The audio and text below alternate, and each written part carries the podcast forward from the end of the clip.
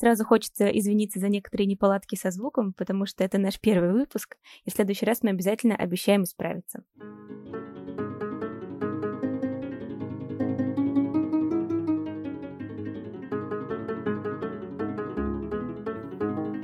Здравствуйте, я Маша Затлер, и это подкаст Кишмирин Тухас.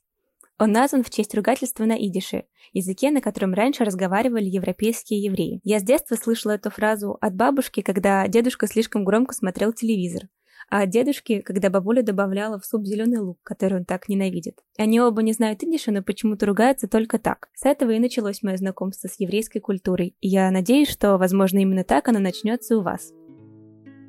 Это подкаст про тех, кто остался – про евреев по Волжье и не только, про их жизнь, работу, семью и друзей, политические взгляды и религиозные споры, про иммиграцию и возвращение на родину. В общем, про их судьбу. И в качестве первого гостя я решила позвать э, человека, который повлиял на мою собственную судьбу. Это мой дедушка, Ефим Абрамович Миламут.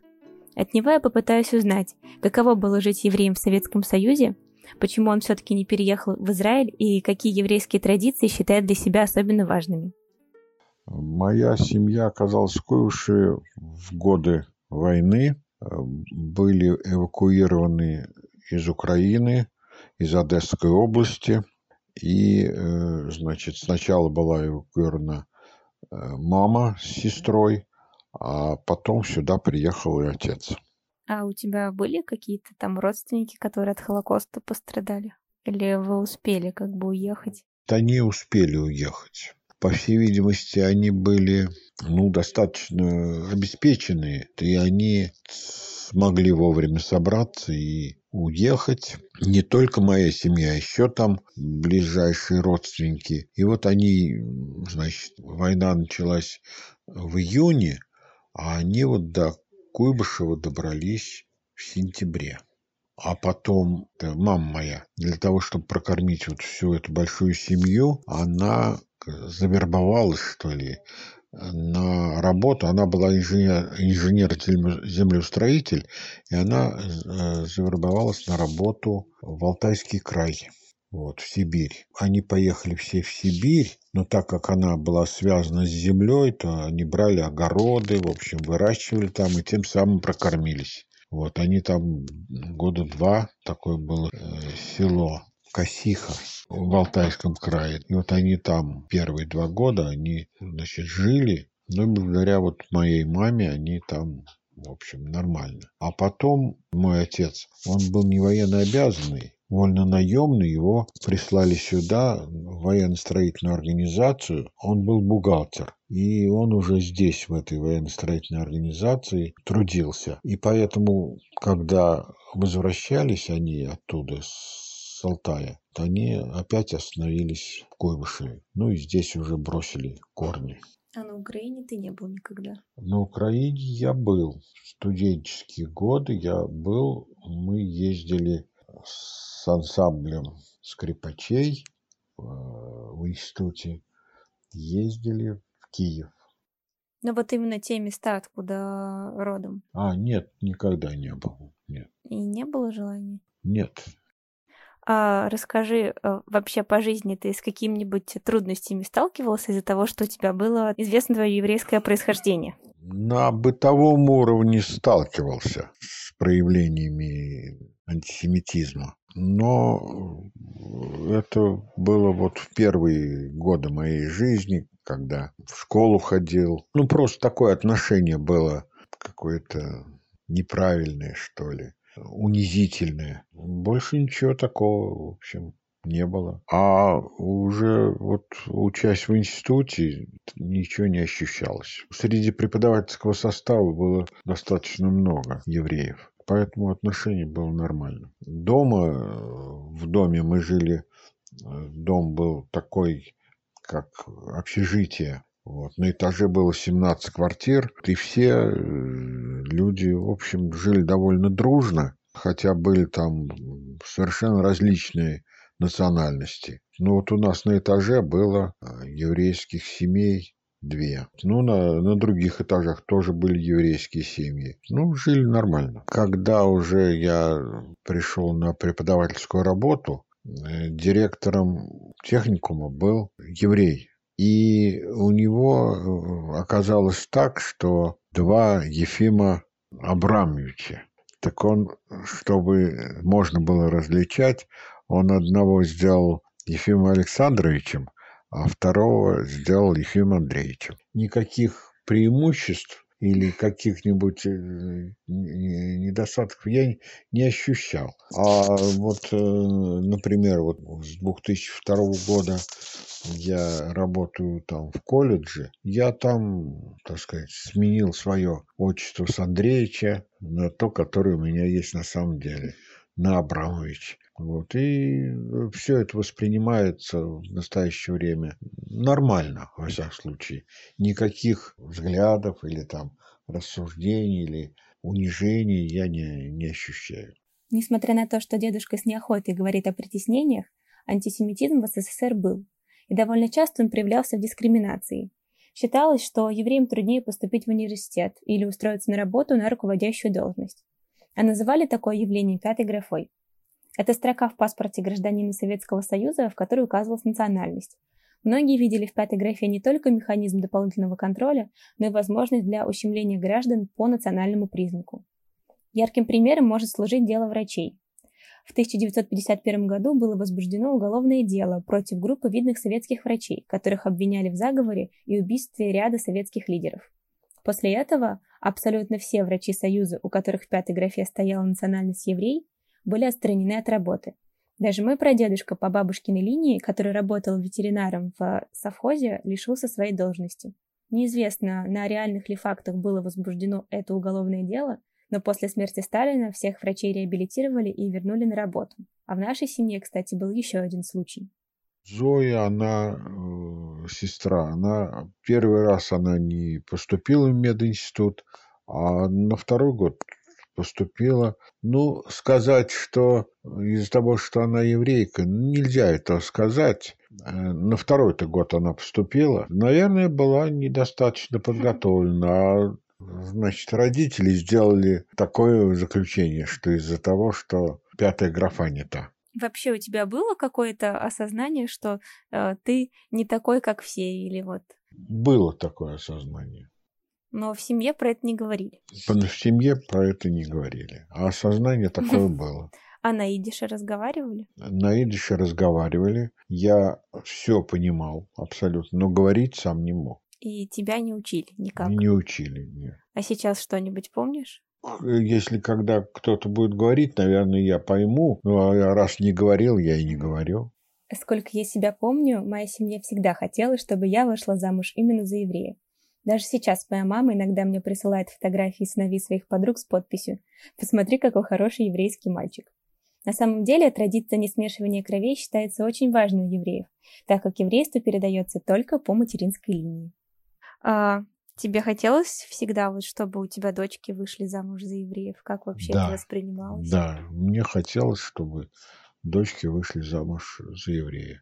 Но когда Таня вышла замуж за русского, ну, я тоже не имел ничего против, лишь бы ей было хорошо. А с мамой? Вообще как это все воспринимали? Ну, Но все-таки еще у, это у папы была не еврейская такая фамилия. Ну, да, даже на это внимание не обращали. Но было это при, приятно. да? Да, приятно было то, что он был все-таки так сказать, еврейской направленности, так как у него мама еврейка. Вот. Это, это был положительный момент. А по поводу знакомства с бабушкой, была ли какая-то цель найти именно жену еврейку? Или просто так срослось? Была. Цель была. Я точно знал, что я на представительнице другой национальности не женюсь. Это было заложено у меня в голове, хоть и были там разные девушки, разных национальностей. Мне это ничего, ничего не интересовало. Полюбил только бабушку. Такой вопрос. Э, ну, многие же, начиная там с 80-х годов, уезжали в Израиль. Почему все-таки вы решили здесь остаться? А даже никогда мысли не возникало уехать. Даже вот абсолютно. Ну, во-первых, э, значит, здесь как-то свой круг общения уже был, с работой и прочее. Но когда вот сестра с семьей и там двоюродные сестры, их э, мама, то есть тетка моя, а, они по воле обстоятельств решили эмигрировать. Там в связи с тем, они жили в Баку, в связи с тем, что там начались азербайджанско-армянские э, стычки, под руку, как всегда, попадали евреи. Поэтому они все там продали, вот, что можно было продать, квартиры свои, там все. И, ну, решили эмигрировать. Ну вот сестра с семьей уехали в Израиль. А двоюродные сестры, ну, у них такие обстоятельства сложились, что у них родственники были в Америке, и, значит, они им организовали так, что они оказались в Америке. Ну, то есть мысли с ними быть поближе никогда не было? Никогда не было, не возникало, в общем. А история про еврейские имена, потому что своим детям вы дали такие около э, еврейские. А были когда какие-то ну, традиции или вообще почему так решили сделать? Ну, даже я не знаю. Ну, допустим, Таня назвали, ну, я не знаю, честь тети, наверное, которая нас э, с бабулей познакомила. А Алла в честь родственников бабулиных, сестра у них, вернее, бабушкина сестра, бабушкины матери сестра, вот как, бабушкина тетя. Э, никаких, в общем, не, не возникло. Назовем так, назовем, и все, и никаких. У соблюдающих евреев очень много традиций и праздников. Например, Ханука. Это праздник, который выпадает на конец декабря. Он длится 8 дней, и каждый вечер нужно зажигать свечи на специальном подсвечнике, который называется Ханукия. Рошашана – это еврейский Новый год, который обычно празднуют в сентябре. Еврейский Новый год начинается в тот месяц, когда евреи вышли из-под египетского рабства, и по традиции на Рошашана нужно есть яблоки с медом. Песах э, не путать с Пасхой. Это праздник исхода евреев из Египта. Во время Песаха запрещено есть все мучные продукты, кроме мацы, таких сухих квадратных лепешек из теста. А еще а, верующие евреи соблюдают кашрут. Это свод правил, который рассказывает, какие продукты можно или нельзя употреблять в пищу. Например, нельзя смешивать молочные продукты с мясными, нельзя есть свинину и морепродукты типа креветок, мидий и крабов. К сожалению, многие традиции советских евреев были забыты, так как люди боялись гонений и репрессий. Ну, особых традиций не соблюдали. Единственное, э, праздник вот Пейсах его праздновали. Хотя нет, еще вот еврейский Новый год. Вот э, мама зажигала... Шана? Да, э, значит, зажигала не свечи она зажигала, а зажигала керосиновую лампу. И там в течение недели примерно горела. А, э, значит, вот на Пейсах пекли мацу. Обычно собиралось несколько семей еврейских, близкое окружение родителей. Вот. У одной из подруг маминых, они жили на площади революции, у них была газовая плита. У каждого была своя керосинка или примус. Вот, а газовая плита у них была. И вот, значит, собирались, и у них там пекли эту мацу, а потом, значит, везли ее домой и вот ели. А Хануку не отмечали? Хануку не отмечали. Я, я не помню. Но я помню, что-то э, самое, делали пироги с маком. Но как праздник я его не воспринимал. Но тебе про какие-то традиции конкретно не рассказывали? Не рассказывали. Вообще старались как-то ну, не, не афишировать, не говорить по этому поводу. Расскажи, какие еврейские блюда а, вы готовите в семье?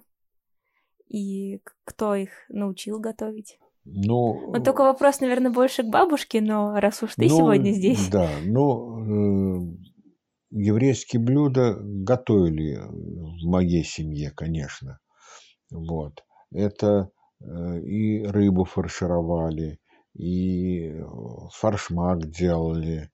Э, ну, еще цимыс, мыть фасоль с, этот, с фасолями, да, Э, с фасолью цимос, кисло-сладкое жаркое. делали. Это еврейские такие блюда.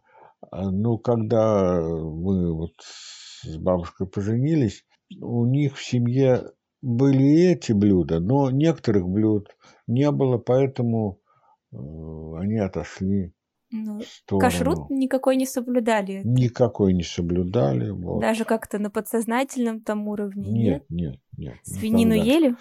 Ели. И свинину ели, и... Ну, я думаю, что э, ели свинину и не соблюдали, потому что э, был голодные годы, военные, послевоенные, поэтому ели все то, что можно было есть. А бабушка мацу не делала никогда, то есть это только в твоей семье такие традиции. Да, а уже потом, когда я уже стал старше и каждому празднику Песха организовывали выпечку э, мацы, то есть э, набирали женщин, и вот они там, значит, поставили там какие-то машины, с помощью которых тесто э, замешивали, потом тесто раскатывали с помощью машин, не руками, конечно. И вот пекли. И вот э, среди этих женщин была моя тетка. Она, наверное, десятка, если не больше лет, она пекла мацу. И уже она была такая, более полуфабричная, можно сказать так. Вот ее уже покупали. Вот ты про синагогу сказал. Как часто вообще ходили в нее? Очень редко ходили. По каким-то таким случаям. Ну, вот если там кто-то умирал, тетка ходила, значит, вот мацу печь. Или э, какой-то, может быть, на праздник. Но я не ходил. А кто ходил? Ну, ходили вот бабушка, э, мама моя и ее сестра. Отец тоже, по-моему, не ходил. Я во всяком случае не помню. Ну, то есть ты не знал, что у нас там какой-то раввин был? Нет, я знал. Я как-то в детстве один раз, что ли, я туда попал. Это как раз у тетки умер муж. И вот туда вот ходили, связано было с похоронами, чтобы похоронить его на еврейском кладбище. А похороны, ты не знаешь, как-то отличались от обычных? Нет. Ну, как? просто, насколько я знаю, там что-то долго отпевать нужно. Нет, ну, много ничего. мужчин должно быть, ну, вот как э, сейчас. Ничего не, так этого не делали? я ничего не знаю, да, ни, ничего этого не делали. Э, это теткин муж, он работал на заводе, мастером был. Вот, его похоронили как, ну, как, как обычно, вот, просто на еврейском кладбище, но без э, еврейских традиций. Собственно, так же я э, там же похоронил и маму, и тетку. Не будем долго о грустном. Расскажи свои впечатления, когда ты первый раз в Израиле оказался. Были ли какие-то ощущения, что как, как будто на родину вернулся? Там? Нет, нет, никаких вот э, таких вот. Меня просто э, сам уровень жизни в Израиле, он несколько удивил. Для меня был тогда, когда я первый раз попал, люди едут... Это в каком во... году было? 60 лет было сестре моей, она с 40 -го года, то есть это было в 2000 году. Меня поразило тогда люди в автобусе разговаривали по телефону. У нас еще этого не было ничего. Ну, а так, в принципе, ну, конечно, там есть свои особенности, э, связанные вот с той обстановкой, в которой Израиль существует. Ну, жилищные условия там несколько отличаются от наших, просто от того, что климат там другой. Ну, а так вот каких-то вот, чтобы мне хотелось вот туда поехать, не было у меня такого, не возникло желания. Я с интересом, я там исторические места там посетил, но они, э, может быть, стена плача только, так сказать, относится к, э, к еврейству. А то, что я там в Иерусалиме смотрел, ну, это общие человеческие ценности, там совершенно не еврейские, так сказать, традиции. Хоть и в современном мире редки проявления антисемитизма, многие евреи до сих пор боятся притеснений. Когда я сдавала свою первую сессию в университете, моя бабушка меня невзначай спросила, не задавали ли мне каких-то каверзных вопросов на экзаменах, и не почувствовала ли я, что ко мне преподаватели относятся как-то иначе. Она до сих пор переживает, что кто-то ее может не взлюбить только лишь из-за фамилии или носа с горбинкой. Естественно, ничего такого со мной не случалось. А еще бытует мнение, что сейчас при Путине жить хорошо, потому что он хотя бы евреев не обижает. А я считаю, что при Путине жить не только от, хорошо не только от этого. Вот. Я считаю, что России повезло с таким руководителем. Ты думаешь, что в какой-то момент все может быть наоборот опять хуже стать? Не только вот из-за смены власти, а то, что вообще в обществе может э, э, поменяться настроение, стать менее толерантным? Ну, это может быть такое. Раньше была такая пословица, если в кране нет воды, виноваты кто? Они. Виноваты кто? Жиды. Вот. А сейчас во всем виноваты русские получается своеобразный, ну, э, имеется в виду в международных э, отношениях, да, то есть Украина во всем винит Россию, э, Запад весь винит во всем Россию. Вот такое вот отношение, в общем, русофобия, это очень плохо. Вот. И я не думаю, что повернется так, что опять евреи будут виноваты, потому что, ну, во-первых, евреев осталось в России не так много. Найти виновника тех трудностях, которые испытывает Россия, ну, можно найти, но свалить все на евреев не удастся, потому что их достаточно мало. Есть богатые люди, есть. Кто своим богатством управляет пользу России, те в почете, а те, кто не, не в пользу России, те не пользуются доверием власти. Ну, допустим, там строили Крымский мост, руководил всем этим Ротенберг. Человек, который не только, так сказать, участвовал своими деньгами, он знал все, как, как все делать, он руководил строительством. Мне кажется, это не зависит от национальности. А то, что вот у вас с бабушкой хобби выходного дня в Википедии смотреть, у, как, у кого из звезд есть еврейское происхождение, а у кого нет, нет почему вы это, так делаете? это просто, ну, есть такой интерес. Надо сказать, что раньше, когда, так сказать, был антисемитизм, э, вот среди работников науки, культуры было очень много евреев. А сейчас практически нет. Ну, остались еще те, которые были, а, значит, практически нет. Ну, может быть, это, так сказать, выхрестились, то есть были евреи, уже они не евреи, или уехали. Значительно меньше стало. Там вот, когда вспомнишь поэтов там Исаковский, Колмановский, вот, артисты, Утесов, Бернес и так далее. То есть это целая плеяда была вот таких вот людей, которые были любимы народом. А сейчас меньше, ну поэтому просто интересно посмотреть. Обычно считается, что если в человеке течет еврейская кровь, то этот человек... Ну, Хороший. Он, нет, более способный. Я не скажу умный, но более способный. Может быть, вот когда были гонения, то лучшие они все равно пробивались. А когда вот ну, на равных основаниях, то э, когда сопротивляемости нет, естественно, пробиться э, значительно тяжелее. Может быть, от этого. А вот ты фамилии еврейские упомянул. Ты знаешь происхождение своей фамилии? Нет, я знаю только, что от э, еврейского слова «меламет», что означает «учитель». А когда буква поменялась, не знаешь? Не знаю. Так, для а, тех, кто не знает, дедушкина фамилия Миламут с буквой У. Никогда не думал поменять фамилию? Нет, я мог фамилию взять другую. У меня, у мамы моей фамилия Краснова. Я когда получал паспорт, я мог э, взять фамилию Краснов. Но мне не хотелось обижать отца. Я решил остаться на фамилии Миламут. В процессе жизни менялись не только фамилии, менялись отчества. Три сестры, то есть моя мама и две ее сестры, имеют от одного отца имеют разные отчества. Одна Захаровна, другая Соломоновна и третья Зигизмундовна. Все от одной матери, от одного отца. А получается твоим дедушкой или прадедушкой? Что, ну как бы, как его звали на самом деле, что с ним случилось? Я думаю, что его звали Залман.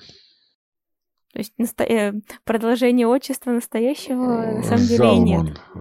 Да, да, Залман его звали, Вот. А мама моя, она после окончания техникума работала где-то значит, на Украине, там, ну, какой-то польский населенный пункт. И ей там записали Сигизмундовна. А э, тетка вторая, она э, значит, работала в другой местности. Ей там написали Соломоновна. А что стало с... Это кто? Мне, получается, про прадедушка? Да. А, ну, он, он умер задолго до войны. А, еще до, до начала. Да, он умер. У тебя по жизни много друзей-евреев? Пытался ли ты как-то кучковаться, ближе к ним быть, или не обращал вообще внимания на происхождение? Ну, в какое-то время пытался, но потом жизнь устроил так, что вокруг евреев не было. Были представители других национальностей. С ними дружили, и все было нормально. А, я думаю, на этом все. А, всем спасибо за прослушивание, и если у вас остались какие-то вопросы, можете оставить их в комментариях или отзывах, и мой дедушка с удовольствием письменно на все ответит. Этот подкаст не появился бы на свет без Дениса Залкова, нашего монтажера, сценариста и идейного вдохновителя, а также без Полины Вагнер. Она нарисовала иллюстрацию к этому подкасту. Еще раз всем спасибо, до свидания и надеюсь до новых встреч. До свидания.